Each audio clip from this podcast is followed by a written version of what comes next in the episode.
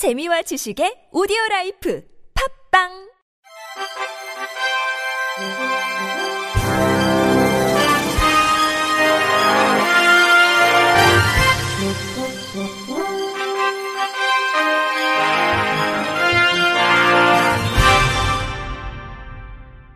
청취자 여러분 안녕하십니까? 11월 12일 목요일 KBRC 뉴스입니다.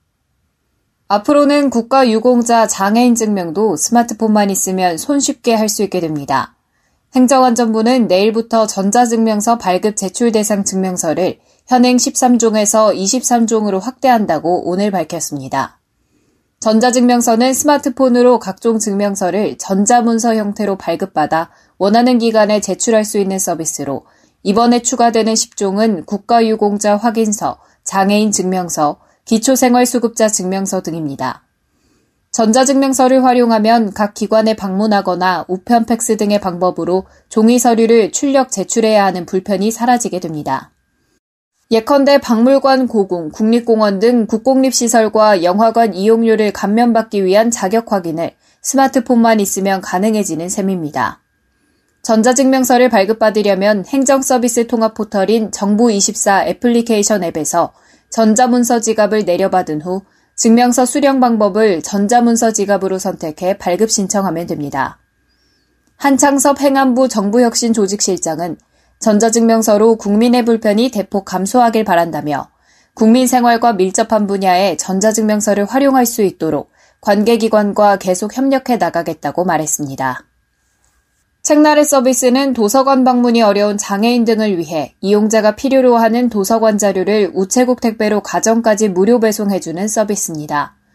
서비스 지원 대상자는 세종시에 거주하는 등록 장애인, 국가 유공자이자 국민건강보험공단 인정 장기 요양 대상자이며 도서관 대출 반납에 소요되는 비용은 업무 협약을 맺은 국립장애인 도서관과 우정사업본부가 지원합니다.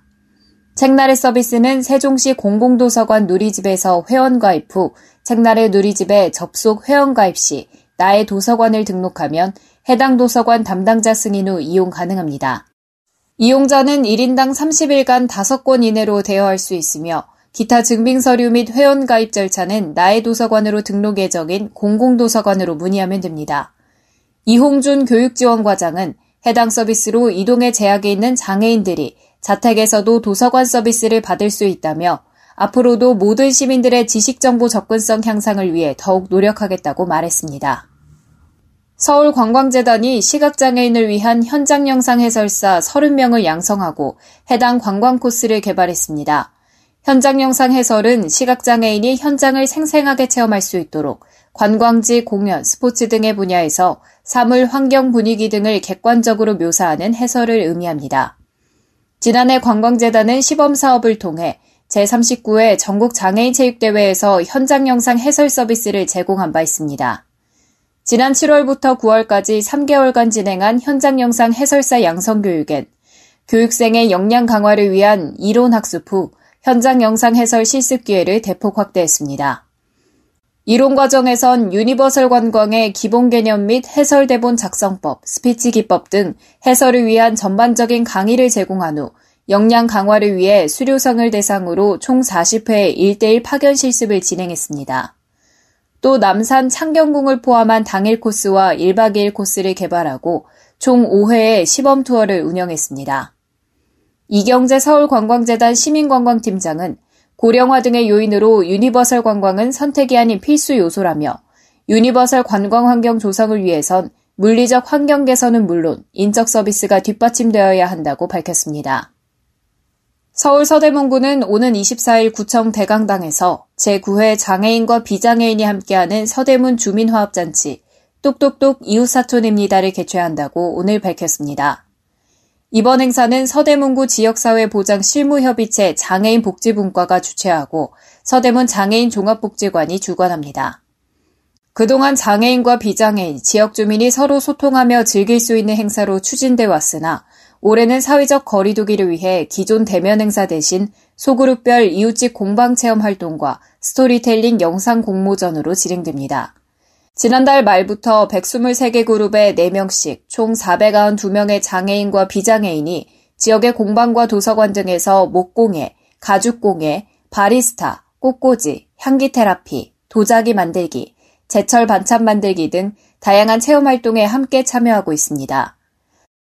서대문 주민화합자치대엔 기념식을 여는 것과 함께 공방 체험 활동을 담은 영상 가운데 대상과 최우수상 각 한 팀, 우수상 3팀, 장려상 6팀 등 모두 11개 팀을 시상하고 해당 영상을 상영합니다. 문석진 서대문구청장은 이번 공방 체험이 장애인과 비장애인이 함께하며 소통하는 장이 되길 기대한다고 말했습니다. 자신이 근무하던 장애인 단기거주 시설에서 생활하는 장애인을 수차례에 걸쳐 폭행한 사회복지사에게 집행유예가 선고됐습니다.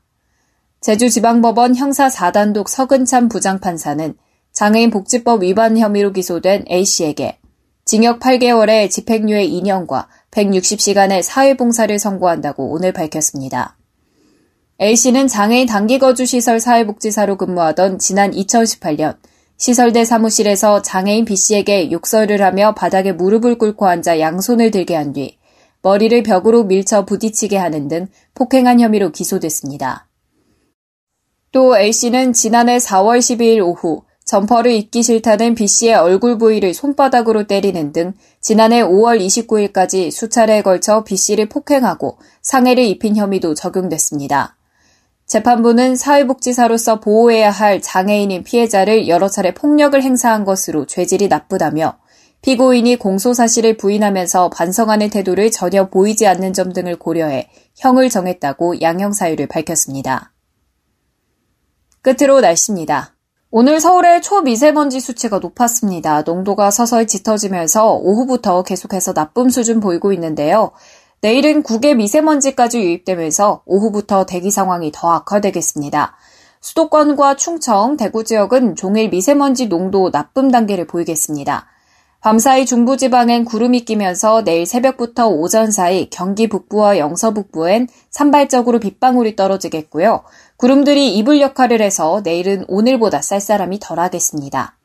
서울이 8도로 오늘보다 3도가량 높게 출발하겠고, 낮 기온은 서울이 18도, 광주와 대구 19도까지 올라서 오늘과 비슷하겠습니다. 동해안 지역은 계속해서 건조주의보가 발효 중입니다. 이상으로 11월 12일 목요일 KBRC 뉴스를 마칩니다. 지금까지 제작의 안윤환, 진행의 최유선이었습니다. 고맙습니다. KBRC